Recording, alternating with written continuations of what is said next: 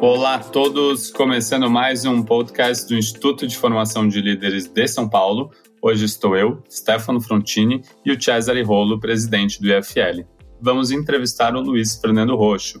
O Roxo, pessoal, ele é economista, sócio fundador da Zen Economics tem seu próprio canal no YouTube, com diversos conteúdos sobre o mercado financeiro, derivativos inclusive aprofunda bastante sobre o tema que falaremos hoje sobre o antifrágil, do libanês Nicolas Nassim Taleb, um dos mais renomeados analistas de risco da atualidade que ele é sempre lembrado em momentos de crise, inclusive o momento atual que passamos de pandemia. Para quem não nos conhece, o IFL ele é um instituto liberal, sem fins lucrativos, com o objetivo de formar futuros grandes líderes, seja no setor público ou privado. Dentre os valores do instituto estão o império da lei, liberdade individual, livre iniciativa e respeito à propriedade privada. Somos muito ativos em diversos projetos de educação, publicação de conteúdos e livros, assim como organizamos todo ano o Fórum Liberdade e Democracia, que ocorrerá sim este ano em sua sétima edição, no dia 28 de agosto, no WTC em São Paulo. Garantam seus ingressos em nossos canais e redes sociais. Lançamos recentemente este podcast, inclusive estamos no nosso terceiro podcast, e vamos compartilhar diversos assuntos sobre atualidade, empreendedorismo, liderança, educação, conceitos liberais, discutidos entre nós associados e publicados para todos vocês todo dia 15 e 30 do mês. Sejam todos bem-vindos. Mas vamos lá para o assunto do dia, antifragilidade, entender os conceitos e sua aplicabilidade no momento atual. Roxo, seja bem-vindo a mais um podcast do IFL. É um prazer tê-lo conosco. Conte um pouco sobre você, em seguida vamos entrar nos conceitos do Taleb. Que legal. Muito obrigado, Stefano, muito obrigado, Cesare, pelo convite. Um abração para todo mundo aí que está nos escutando. Esse tema, como eu estava contando para vocês, é um tema que eu adoro, antifragilidade. O Taleb é um cara que eu li na hora certa, que eu precisava, que ajudou muito a minha vida em vários aspectos, não só financeiros, não só matemáticos, mas também de vida. Então, vamos conversar sobre esse tema que eu gosto tanto. Estou à disposição aqui para o que vocês quiserem. Show. Cesare, conta um pouquinho de você também, do Instituto. Stefano, obrigado. Roxo, obrigado também por participar. Além de um grande aprendizado, é um grande prazer contar com você hoje. Para você que Taleb não é só um escritor a se seguir, mas sim também um way of life. Meu nome é Cesare, eu sou presidente do Instituto de Formação de Líderes de São Paulo, também um grande admirador da obra do Taleb e um, um grande aprendiz dos seus ensinamentos no dia a dia. Até entrando um pouco aqui na questão do Taleb, lembrando que o IFL, todo ano a gente tem um fórum chamado Fórum Liberdade e Democracia, e inclusive no ano passado a nossa principal atração foi o Taleb, conseguimos chamar ele, né? Acho que foi a primeira vez, né, Cesare, que ele veio para o Brasil assim para um fórum. Fazia muitos anos que ele não vinha. A última vez ele veio com um outro cenário, tanto que aí o Roxo, por exemplo, vai ter exemplos de ele no shopping sem ser é, tão concorrido como foi no nosso fórum. É verdade. Então, acho que nesse contexto de ser tão reconhecido, realmente fazia muitos anos que ele não vinha para o Brasil. E foi um grande prazer poder receber ele ano passado aqui conosco. É isso aí, pessoal. Então, seguindo aqui, vamos entrar sobre os conteúdos do Taleb. Vou passar a bola para o Roxo. Roxo, conta aí para a gente sobre o Taleb, que é um dos analistas de risco mais referência do mercado, né? Ao se falar de risco e, opcionalidade, trading de ações e risco. Então, conta um pouco para a gente quem é ele e os conceitos que ele traz. Muito legal, muito obrigado. O Taleb tem 60 ou 61 anos, eu estou em dúvida aí se ele tem 60 ou 61, mas também não importa tanto. Ele nasceu em Amiun, no Líbano, ele é libanês. A família dele era uma família dos líderes lá do Líbano. O avô dele era tipo premier do Líbano, ou era tipo ministro das relações internacionais, uma coisa assim. Quando houve o começo da guerra civil lá do Líbano, eles foram exilados. Primeiro ele morou dois anos numa espécie de um sótão, assim, cheio de livros. Viu, né, como é que era uma mudança rápida, de uma hora para outra a vida mudava assim, isso foi muito importante para ele.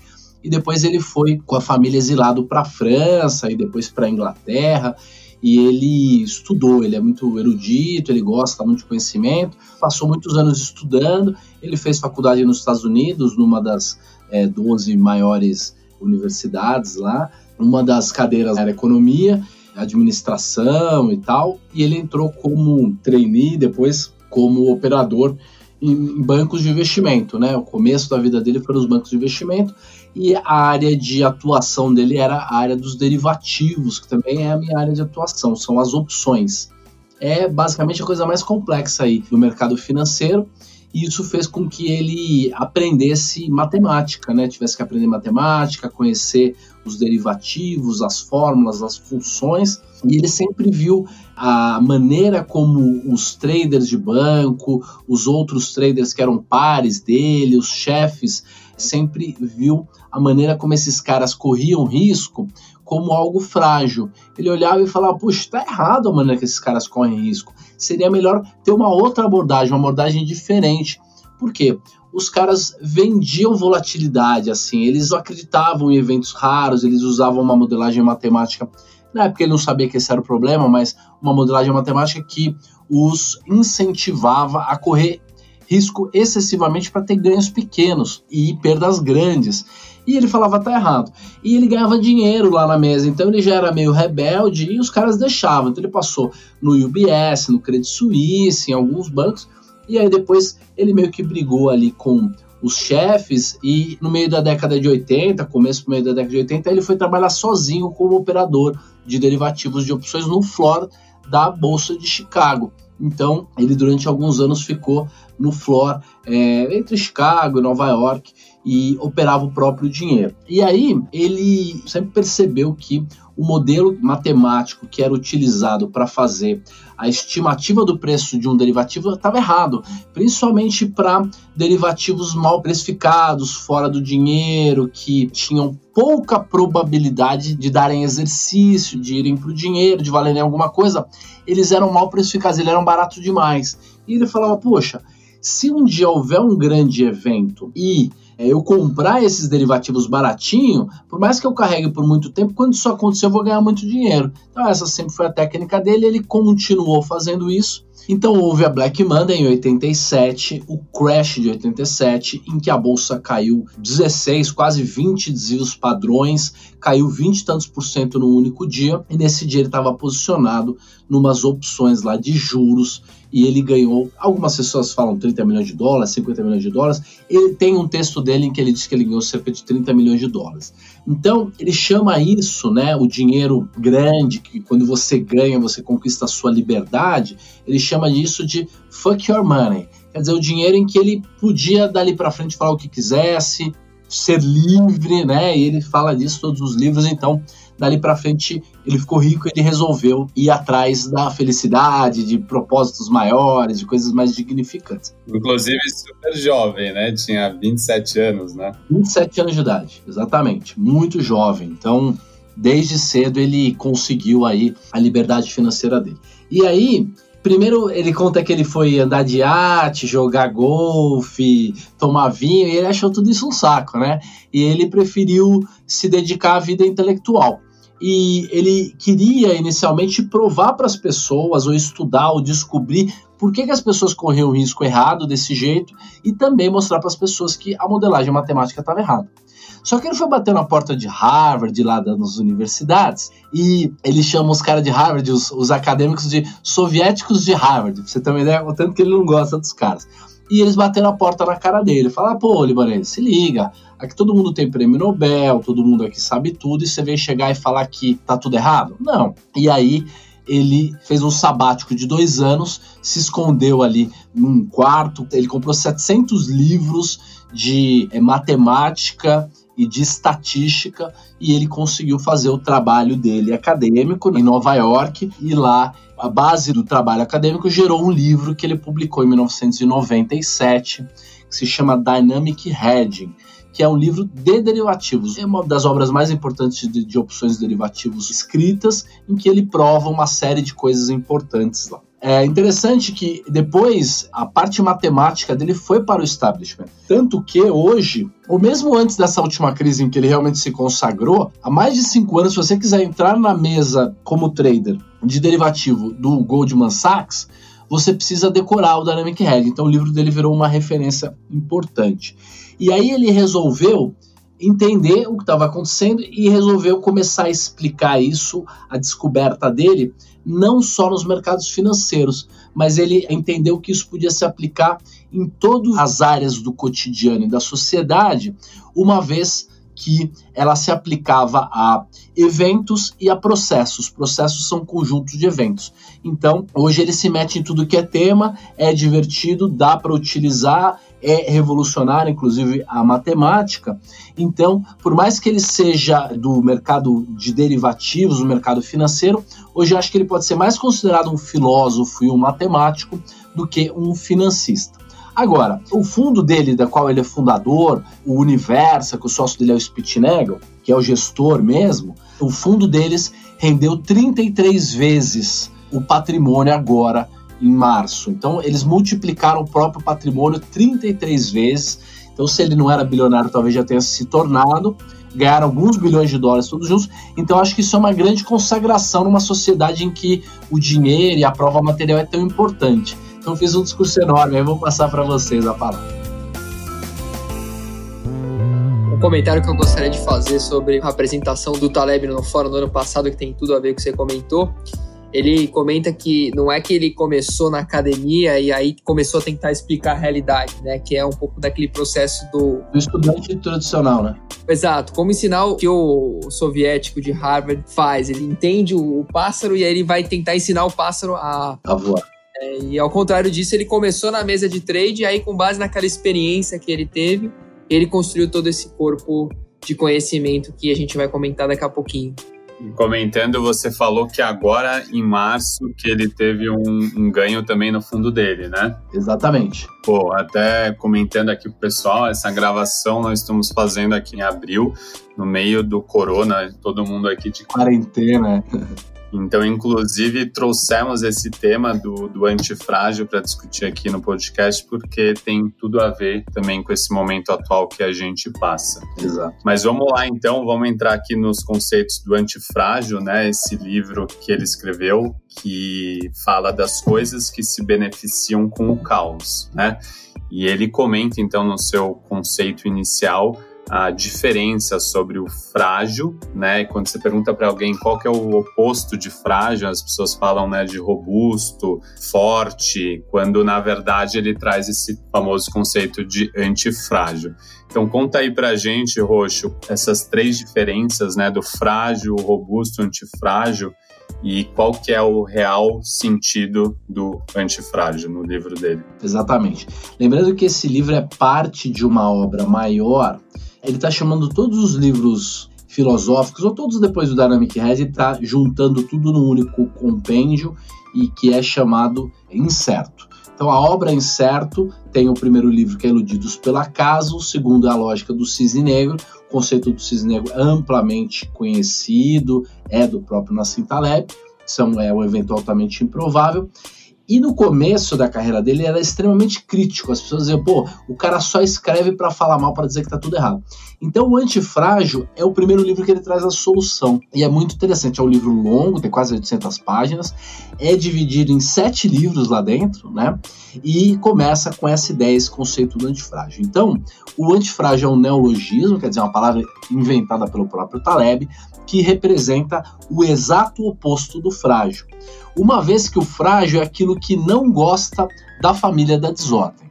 Essa é a definição de frágil. Então não gosta de ruído, barulho, estresse, pancada, volatilidade, o próprio tempo, são os estressores. Então, aquilo que é frágil não gosta de estressor, não gosta de estresse. Uma taça de vinho esbarrou, ela cai, ela quebra. Então, uma taça de vinho é um dos maiores exemplos de algo frágil. Mas o robusto e o forte, ele não é o inverso daquilo que não gosta do frágil. Ele é neutro, não gosta do estresse, daquilo que é da família da desordem. Na verdade, o robusto ele simplesmente é neutro. Ele é como se o frágil fosse o sinal de menos um, o robusto é o zero.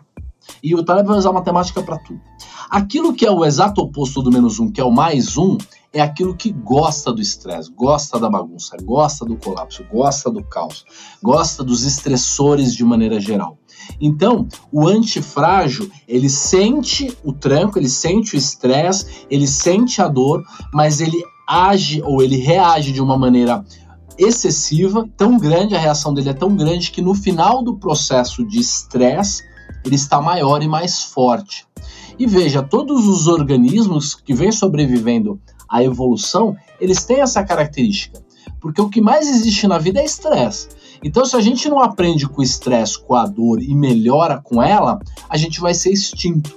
Então, o antifrágil é aquilo que venceu de alguma maneira na corrida da evolução, porque ele melhora, ele aprende com o estresse, com o caos, com a desordem. Então isso é o antifrágil. E é uma coisa, um conceito, é uma ideia. O Taleb é muito abstrato, né? Então a gente tem que trazer para o mundo real. Então uma pessoa antifrágil é o cara que, que a nossa avó fala, né? Apanha, né? Aquilo que não te mata te fortalece. Quer dizer, quanto mais apanha, mais cresce, né? Essa é a característica de uma pessoa antifrágil. E qualquer organismo complexo, qualquer sistema complexo, qualquer organismo orgânico tem uma característica e ele pode ser antifrágil. Então, ele pode ser um livro, pode ser uma ideia, pode ser um instituto, pode ser uma empresa, pode ser um estado, pode ser qualquer tipo de ser vivo. Tudo aquilo que é um organismo complexo e orgânico pode e deve ter a característica da antifragilidade. Roxo, comenta um pouco a respeito da diferença entre uma entidade que é frágil versus uma que é antifrágil, que me vem sempre à cabeça da questão do empreendedor, né?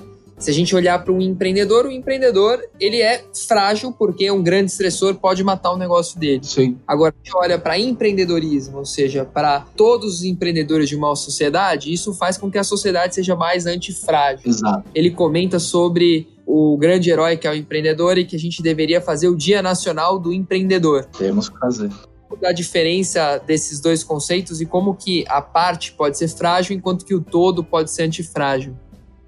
Exato. É, na verdade, isso é até uma exigência, né?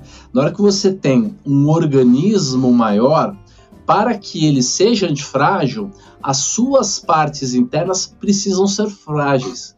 Você precisa ter mobilidade, algumas células, alguns seres, alguns funcionários de um organismo antifrágil, ele precisa ser frágil, ele precisa sentir o golpe para que o todo seja antifrágil. Então, a fragilidade individual desse herói, que é o empreendedor da qual a gente faz parte, o sistema depende da sua fragilidade. Para que o sistema econômico, que depende 100% do empreendedorismo, para que o sistema econômico seja antifrágil, é necessário que você tenha a fragilidade dos empreendedores individualmente. Mas nem tanta, né? O Estado poderia ajudar um pouquinho, facilitar um pouco a nossa vida. O empreendedor ele é um grande herói porque ele corre risco pessoal em prol da comunidade, do todo, né? Além dos ganhos, dos louros individuais, claro que a gente tem o individualismo e faz as coisas para ter benefício próprio, mas a probabilidade é negativa e tem um impacto positivo, ajuda a sociedade. E essa é a definição daquilo que é ético. Então é por isso que o herói moderno é o empreendedor. Bacana. E Roxo, entrando, a gente até separou aqui, a gente queria entender bastante, né? Até falando do cenário atual, esses conceitos do antifrágil, seja num cenário mundial, né? Num cenário país e num cenário pessoas, né? Até já comentado aí com o empreendedor. Mas entrando então nesse, vamos entrar nesse cenário mais macro, mundial, né? O mundo passou por diversas crises, né, guerras mundiais, crise do petróleo, crise de 2008, é, imobiliária, dentre outras, né? Então, historicamente, a gente já tem bastante histórico de crise e ficou muito claro, né? Agora a gente está em mais uma crise no meio dela, numa crise sanitária, que os países não estavam preparados, né? Os países eles não tinham planos de contingência, eles não tinham planos para a própria quarentena, né? Foi tudo uma correria em cima da hora e um aprendendo com o outro com quem já sofreu antes, né? Conta um pouco para a gente como é que você vê nesse cenário mundial. Então, um resumo é que todos os países são frágeis, né?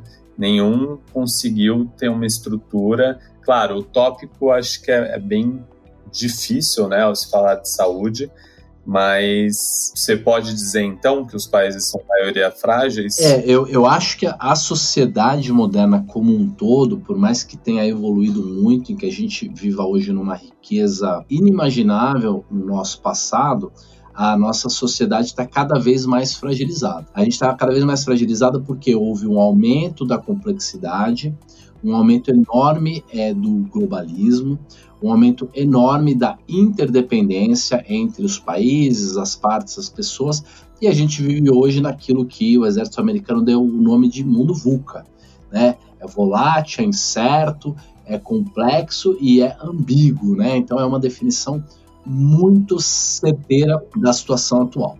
A situação econômica é uma coisa, a situação de saúde é outra. Vamos dividir as duas.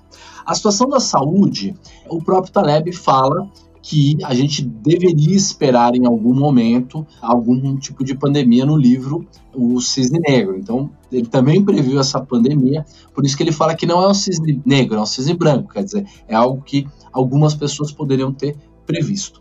Como a gente sempre, desde que a gente eh, resolveu começar a pensar 70 mil anos atrás, a gente sempre faz as coisas para ontem, quer dizer, a gente nunca planeja, por mais que a gente tenha aprendido e o nosso lobo frontal sirva para isso, para consciência, para a gente abrir mão do hoje para garantir o futuro, a gente sempre é populista, a gente sempre tem a população que cresce, demanda consumo localmente, então a gente não se preparou para isso da mesma maneira que a gente não se preparou para várias outras possíveis crises. Eu vi um TED uns 15, 20 anos atrás que o cara falava, um físico, as 10 maneiras que o mundo pode acabar. Uma delas era uma pandemia, mas tem umas chuvas de raios gama do sol, tem uma série de outras coisas que podem acontecer que a gente não está preparado. De qualquer maneira, a gente também já não estava lá atrás, mas a interdependência, é, o globalismo, o nível de conexão entre as pessoas se torna tão grande que todas essas fragilidades que antes não eram tão perigosas assim, porque as pessoas viviam nas suas casas, não viajavam tanto, vão se tornando cada vez mais perigosas. Por quê? Todo organismo que cresce demais aumenta exponencialmente a sua fragilidade. Eu estava em Nova York no curso do Taleb na quarta-feira de cinzas, quando começou a coisa toda. Tanto um dia antes quanto depois, conversamos sobre o tema. Inclusive, ele falou: Olha, tá vendo o que, que dá se depender de peça da China? Agora a China fechou, todo mundo fechou, não tem mais peça. Antes era mais caro, mas você mandava buscar na esquina ali a peça, né? E hoje você não consegue. Então, o mundo está fragilizado por uma série enorme de fatores, mas principalmente porque as pessoas que tomam decisões, elas não têm a pele em risco. Elas rifaram o próprio risco, então elas ganham o mesmo salário. Se morre um monte de gente em algum lugar, o cara pede desculpa e só. E o nível de endividamento global está cada vez maior. Então você tem o nível de fragilidade, os fragilistas mandando na sociedade, você tem os empreendedores e as pessoas que querem fazer alguma coisa tendo que pagar a conta, e você tem uma lambança, nós que somos liberais, né? Você tem uma lambança absurda econômica, principalmente uma crise moral é, na questão do crédito, né? E isso faz com que a gente seja pego no sobrepé, né? A gente, a gente seja pego com a calça riada, né? O que aconteceu com o mundo foi isso. A gente foi pego por uma gripe, mas a gente já estava doente. Excelente ponto, inclusive, Roxo. Parece que qualquer problema que, que tenha, é a única saída simples é ligar a imprensa de dinheiro e começar a emitir novas notinhas ali, verdinhas, bonitinhas. É, o cenário econômico global, ele já é catastrófico, tá? Eu acho que a gente ganhou tempo com essa crise, talvez. Porque aí todo mundo está de acordo, vai ter que pôr dinheiro mesmo, não podemos deixar ninguém morrer de fome, mas o cenário, ele fica pior. Se a gente já tinha uma bolha começando a ser inflada ou sendo inflada para valer, a gente agora com esse monte de dinheiro que vai ser impresso é quase uma certeza, né?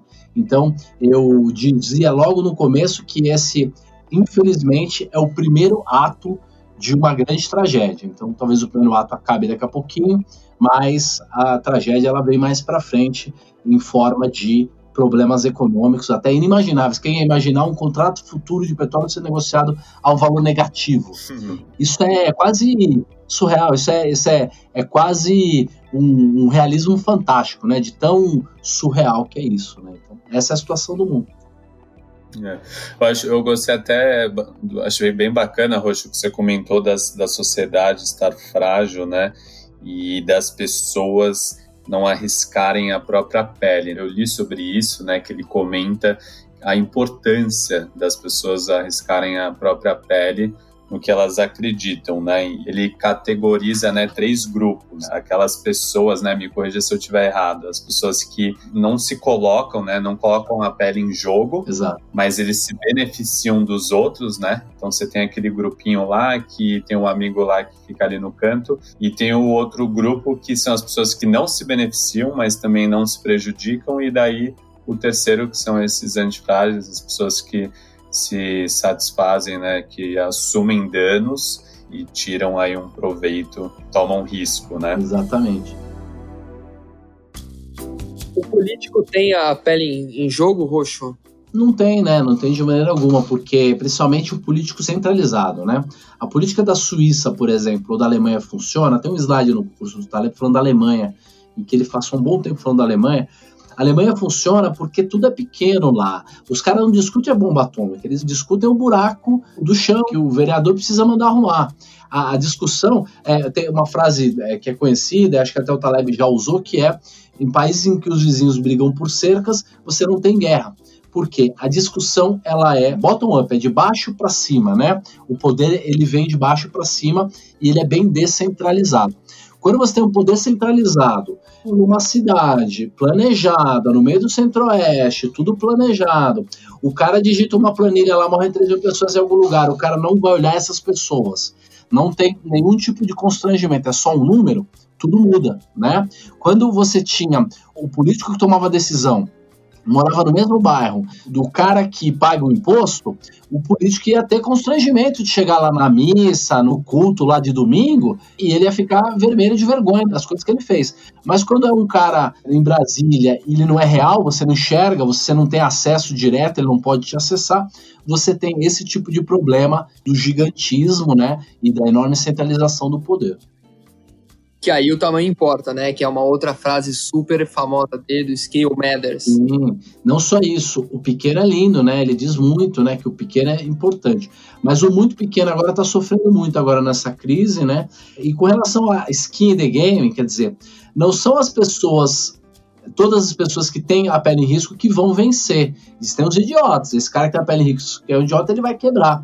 Mas é um filtro natural para as ideias idiotas. Porque se o cara tem uma ideia idiota e ele mesmo não corre risco da ideia, ele vende num business plan para alguém um produto que você não sabe de onde vai vir o lucro, por exemplo, uma startup. E aí o cara pega dinheiro de um banco que é financiado pelo Banco do Japão, que coloca dinheiro em qualquer coisa, e ele não tem obrigação de dar lucro. E se der errado, tudo bem. Então esse cara ele está fragilizando a sociedade porque ele não está sofrendo com as consequências dos seus próprios atos, né? E também tira o cara da realidade. Eu, por exemplo, eu tenho três empresas, eu tenho centenas de milhares aí de seguidores. Se eu tivesse uma secretária, se eu virasse uma vaca sagrada, uma rainha da Inglaterra, e se eu não tivesse skin the game, a pele no chão, não conversasse com as pessoas, eu ia estar isolado e eu ia estar frágil, porque é, eu não ia saber é, eu não ia sentir a dor, o estresse de estar conversando com as pessoas, e isso ia me afastar dos problemas, ia me deixar numa bolha, e a consequência lógica disso ia ser a minha degradação e a ruína. Perfeito. Você comentou, inclusive, um ponto importante sobre situações onde as empresas vão escalando sem necessariamente a pele em risco. E aí eu me lembrei um pouco da questão do bailout que infelizmente, por todo esse cenário, eu tenho lembrado ultimamente daquela história do final da crise de 2008.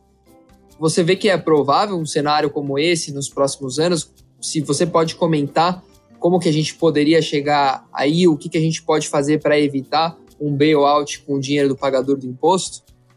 É, para essa crise atual não tem mais retorno, né? Eles já ligaram a impressora lá e estão imprimindo dinheiro.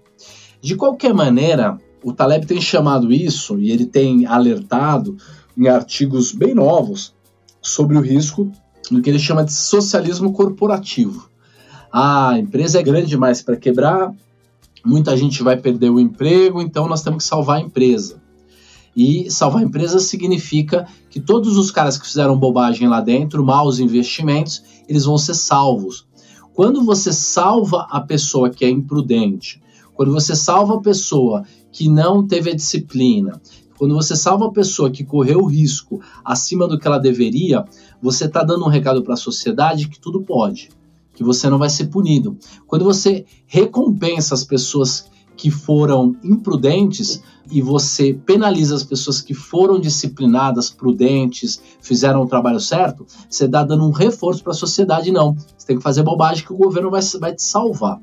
E isso vai ficar desse jeito agora, mas o problema moral piora muito no futuro. O jovem vai falar: não, você pode correr o risco ali, ninguém previa que ia ter o coronavírus, você pode fazer a bobagem. Então, a gente vai continuar criando esse monte de jovem mimado que quer andar de patinete, tomar chopp no co-work, no will-work no final da tarde, e ele acha que ele só pode trabalhar naquilo que ele ama e que ele vai revolucionar a sociedade porque ele é muito inteligente e que as pessoas que são carecas de cabelo branco, elas são velhos retrógrados e é isso que os jovens pensam, é claro que não todos, né? A gente tem, é claro, um monte de gente fazendo o trabalho certo.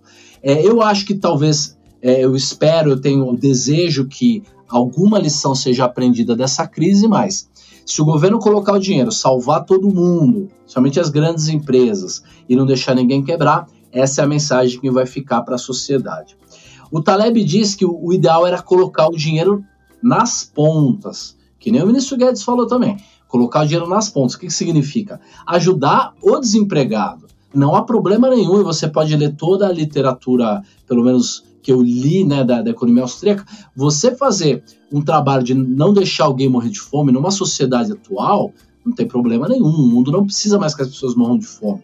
Mas você ajudar, por exemplo, a Boeing a não quebrar, não faz nenhum sentido. Eu deixaria a Boeing quebrar. O que, que vocês acham? se tiver que escolher entre a Boeing e o pequeno empreendedor que está todo dia na luta pelo seu negócio e, como a gente mesmo comentou, tomando risco, óbvio, para melhorar a sua vida, mas também que tem um benefício para a sociedade, eu prefiro escolher o pequeno empreendedor se tiver entre a escolha entre Boeing e o pequeno empreendedor, a minha opção é essa. Não sei o que o Stefano pensa disso. É, eu acho que assim, não é a Boeing, né?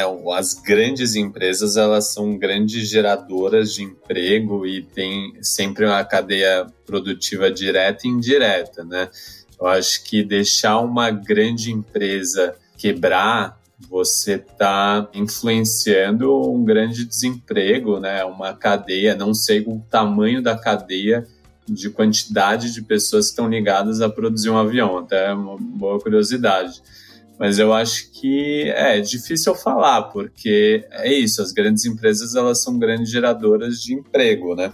Então, mas pensa o seguinte: se a tecnologia da Boeing, o tamanho dos aviões da Boeing, agora que a gente está voltando para o localismo, que faz mais sentido para a gente como sociedade, quer dizer, as pessoas vão ficar muito tempo sem lotar muitos aviões e hotéis. Quer dizer, se os aviões da Boeing são retrógrados, se uma Bombardier, se uma é, é, Embraer tem condições de fazer coisas melhores, mais barata, a margem é melhor, é, a gente ajusta a cadeia. Se você vai colocar 100 bilhões de dólares na Boeing, 50 bilhões de dólares na Boeing, é melhor você ajudar o cara desempregado são cientistas, são os caras inteligentes, são caras que poderiam estar tá trabalhando em outras áreas que dão lucro, que tem margem, que dão resultado, né?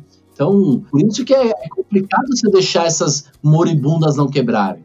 Porque nós temos dois riscos. Ou um grande problema de liquidez que gere um colapso, a gente deixa as empresas quebrar e a gente faz um renascimento, ou a gente pode ter uma japonização do mundo.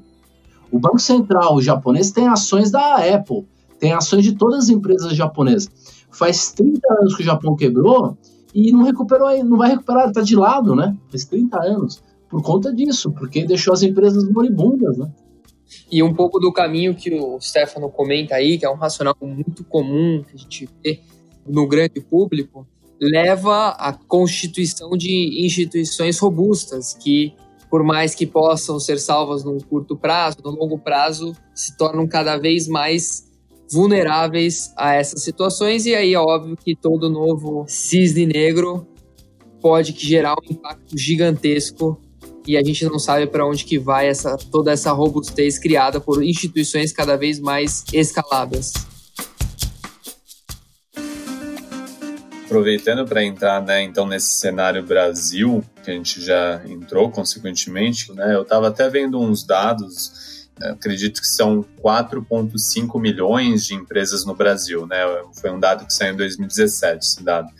E estava vendo que saiu um estudo do IBGE falando que 21% das empresas brasileiras elas quebram no primeiro ano. Então, queria até entrar, discutir um pouco esse tema dos microempreendedores e pequenos negócios, né, que iniciam em um ano quebram, que já era uma estatística antes de uma crise e discutir isso, Rojo, como você vê, né? Então a gente tem a maior parte das empresas elas já são frágeis, né, na própria estatística histórica. E queria entender aí, então, quantas empresas, vamos discutir um pouco dessas empresas que realmente estão se beneficiando, né, desse caos. Exatamente. É, estatísticas aí no começo da crise diziam que tanto o americano médio quanto o brasileiro médio, por incrível que pareça, a estatística é parecida, eles têm aí entre 21 e 20, tinham, né, 50 dias atrás, entre 21 e 25 dias de caixa para sobreviver. Pessoas e empresas. Quer dizer, ninguém se preparou, né? É, porque isso é a média, né? Se você tem 20% que realmente está robusto, preparado, tem redundância, os 80% que sobraram a média cai para 10 dias, 5 dias, 15 dias. Então, a gente tem uma quantidade enorme de empresas e pessoas fragilizadas. E as pequenas empresas, que são aquelas que realmente deixam a sociedade antifrágil, fazem coisas no estado da arte, fazem aquilo que o Taleb chama de artesanato, quer dizer, grupos criativos de até 100 pessoas que são melhores para o mundo, eles são os que mais estão sofrendo, né? E é, eu acho que uma das maiores afirmações que a gente pode fazer sobre o que aconteceu até agora é que a internet venceu. Né? A tecnologia e a internet venceu. Quer dizer, quem estava online, mesmo pequeno, quem já trabalhava em home office, é, quem já tinha tanto a parte de contratação de produtos, venda online, se o próprio produto pudesse ser digital, melhor ainda. Então, eu tenho uma empresa 100% digital, estou ganhando dinheiro na crise, né? Estou vendendo mais curso, todos os meus colaboradores, sócios, partners estavam acostumados já a fazer o home office, porque tem alguns sócios que moram em outros lugares. Então, para a gente aqui, por mais que estar em casa é, seja uma coisa triste, deprimente, que a gente precisa cuidar pessoalmente do nosso bem-estar, o negócio ele está bem, ele consegue evoluir. Quem era totalmente físico, dependia de grandes distâncias, principalmente prestadores de serviço, que precisam é, juntar um grupo grande de pessoas nos seus estabelecimentos para poder funcionar e dar dinheiro, esse tipo de negócio está muito mais fragilizado. E o pequeno é, empresário ele realmente precisa de apoio. Se a gente tiver que imprimir dinheiro para salvar vidas, para não deixar as pessoas morrerem de fome, para conseguir fazer com que elas posterguem mais um pouco, a gente deve fazer isso. Diferente de empresas enormes que têm centenas de milhares de funcionários, que é melhor você ajudar o funcionário do que ajudar o diretor da empresa, que é um cara que realmente é fragilista. Por quê? A empresa tem capital aberto, ele não é sócio da empresa, ele é um executivo contratado, ele ganha o bônus, faça chuva ou faça sol, o salário dele é altíssimo, então esse cara ele não tem a, a pele em jogo e é ele que está sendo salvo na hora que você salva a corporação. E também você está salvando os acionistas. Mas, ao salvar acionistas deixando empresas moribundas, você também acostuma mal os investidores. Eles desaprendem a investir porque eles começam a desconsiderar o risco, já que as empresas serão salvas, né? Então é isso. Se tiver que colocar dinheiro em alguma coisa agora, é nas pessoas e nas pequenas empresas. E ajudá-las, inclusive, a fazer essa revolução. Que se, alguma coisa for bom dessa crise, é que todo mundo vai sair mais digitalizado, né? Mais digitalizado. E eu acho que o negócio do bairro, se ele pudesse se digitalizar, ele também vai sobreviver, porque é o localismo, as pessoas vão ficar perto das suas casas e tal. Então, eu acho que isso pode ser esperançoso e esse é o investimento que a gente tem que fazer. Com certeza, Roxo. E o seu exemplo é muito bacana a gente ver por vários motivos, né? Primeiro, considerando a internet uma tecnologia, ninguém é dono da internet, né? Não há nada Exato. descentralizado do que a internet hoje. Ela é antifrágil. Exatamente. Assim como também, por exemplo, blockchain, que não existe um dono. Também é antifrágil, sem dúvida. Então, também há oportunidade na antifragilidade, por mais que a gente tenha explorado bastante todo o lado negativo, que óbvio que preocupa nós como seres humanos, é bacana de ver que tem pessoas que estão explorando o lado positivo de toda essa preocupação e, e esse risco que é, na sua essência, ser antifrágil. Exatamente. Pô, até aproveitando então, Cesare, que você comentou da via negativa, vamos voltar aqui para os conceitos né, do, do Taleb que ele coloca no antifrágil. A via negativa, sem dúvida, é um conceito bem bacana de a gente explorar. A via negativa é o não matará, certo? Ou seja, não faça com os outros o que você quer que faça com você, ao contrário de faça com os outros que você queira que faça com você. É isso mesmo, Roxo? É isso. A, a, via negativa, você sempre vai voltar para os antigos quando você lê Taleb. É o conceito ancestral do menos é mais, quer dizer, é o minimalismo mesmo do zen budismo, das religiões, então é cortar, evitar. O budismo pergunta: como é que você consegue atingir a felicidade? A resposta é evitando a infelicidade. Por quê? É, existe uma estrutura matemática da realidade que uma desconfirmação ela é dez vezes mais robusta do que uma confirmação. Quer dizer, uhum. você descobre mais coisas pelo, por saber o que não funciona do que saber o que funciona. E evitar resolve então 90% dos problemas. Então a via negativa nada mais é do que você descobrir o que é frágil, descobrir o que não funciona e evitar, cortar aquilo. Então, esse é o melhor caminho, porque a adição, né, o, o, caminho do positivismo, que nos últimos 200 ou 300 anos a sociedade vem é, implementando, ele gera um excesso que é, é como se você ficou triste na sexta-noite, né, ao invés de você combater a sua tristeza, tentar ver o que está acontecendo com ela, você joga um tranquilizante, um álcool em cima. Quer dizer, você adiciona. Quando você adiciona alguma coisa, o que, que acontece? Você, por um tempo, vai abafar o problema, mas quando o problema aparecer, ele simplesmente explode porque uma hora passa o efeito do tranquilizante, do álcool e tudo mais.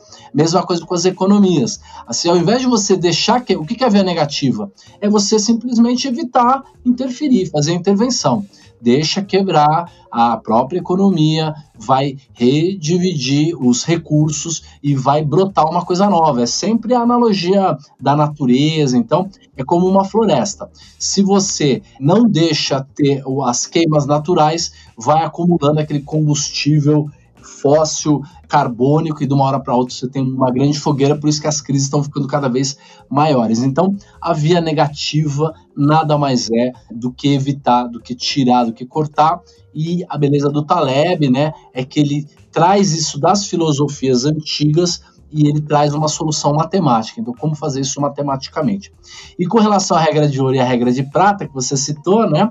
É, a regra de prata é essa: não faça com os outros que você não queria que fizesse com você, beleza? Uhum. Que ela é muito mais forte, muito mais robusta e antifrágil do que faça com os outros aquilo que você gostaria, que é a tal da regra de ouro. Por quê? Porque não necessariamente as pessoas querem que você faça alguma coisa e não necessariamente você sabe o que é, as pessoas querem, gostariam ou precisam que você faça com ela. Então, evite, que é melhor do que fazer. Evitar é mais robusto do que fazer. Essa é a conclusão do conceito da via negativa. E é o sexto livro do Antifrágil, quer dizer, ele tem umas 80 páginas aí, pelo menos, falando do tema. Legal. Eu, eu particularmente gosto bastante da, da via negativa. Eu acho que é uma técnica da gente até aqui, para quem nos ouve, é, aplicar e utilizar porque as pessoas são inseguras, né? Elas muitas vezes não, não sabem o que quer, mas elas sabem o que elas não querem. Então é muito importante elas lembrarem dessa técnica delas usufruírem de falar o que elas não querem, né? Eu até vi uns exemplos é, sobre isso que é, que é bem bacana, né? Aquela coisa do, é, do xadrez, né? Quem ganha é quem é, não sabe, quem não perde, né? Quem, quem não, não ataca, Exato. né? Quem tá na defesa. É, várias lutas são assim, né? Aikido, você ao invés de atacar, você está na defesa e ganha o que... A força é, do outro, inclusive, né? Força, força do outro, é, exatamente. É isso que a gente chama de abordagem indireta, né? É o roundabout, né? É uma solução in, em que você faz o, o, a solução indireta.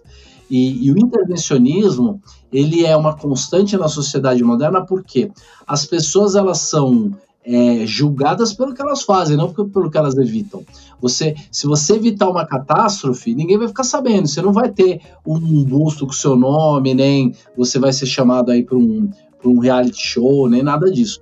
Então, o político, ele precisa fazer alguma coisa, fazer alguma coisa é necessário para ele, quando muitas vezes o ideal era não fazer nada.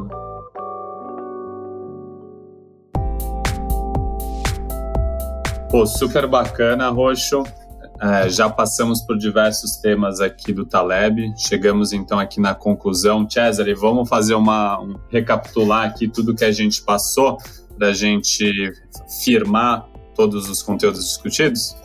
Se eu pudesse resumir aqui em uma frase, eu diria que pela matemática, pela filosofia, pela economia, vamos buscar ser antifrágeis para ser cada vez mais fortes como indivíduos e para ter uma sociedade cada vez mais livre e próspera. É isso que eu aprendi aqui com o Roxo. Roxo, muito obrigado pela entrevista. Foi um grande prazer falar com você hoje gostaria de fazer algumas considerações finais aí a respeito dessa nossa hora juntos. Legal, muito obrigado, eu agradeço também. Eu acho que a sua conclusão foi perfeita. A gente precisa mesmo reconhecer as fragilidades, a gente precisa cortar as fragilidades, a gente precisa é, aprender com o erro, aprender com a dor é, e uh, os conceitos e obra do Taleb ensinam isso muito bem. Lembrando que filosofia matemática são absolutamente a mesma coisa, né? Matemática é um tipo de filosofia, uma maneira de contar uma história ou entender algum tipo de processo, e que a economia e o investimento são uma filosofia, fazem parte da filosofia. Então, é, a gente pode aprender aí como evitar é, os, as fragilidades e como aprender com os processos de se tornar frágil. Eu estava comentando que eu adoro jovens, adoro líderes, líderes jovens que estão começando, estou buscando gente para me ajudar. Temos um monte de vaga lá. Se você está preocupado com a crise, se você estudou economia, se você sabe programar, se você é designer, vem trabalhar com a gente, manda um currículo.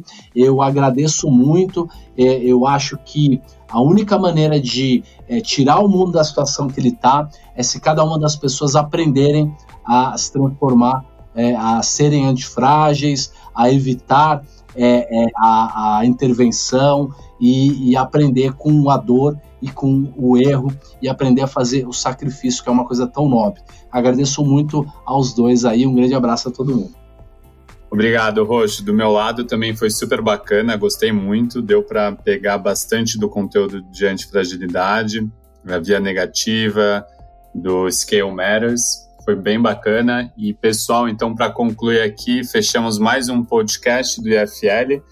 O nosso canal está aberto, nosso segundo podcast esse daqui, e virão aí vários outros podcasts, não só do Taleb, como com empreendedores, com executivos, com os próprios associados do IFL contando sobre os valores do instituto e discutindo aí, contando para vocês que estão ouvindo a gente. Mais uma vez, obrigado e até o próximo.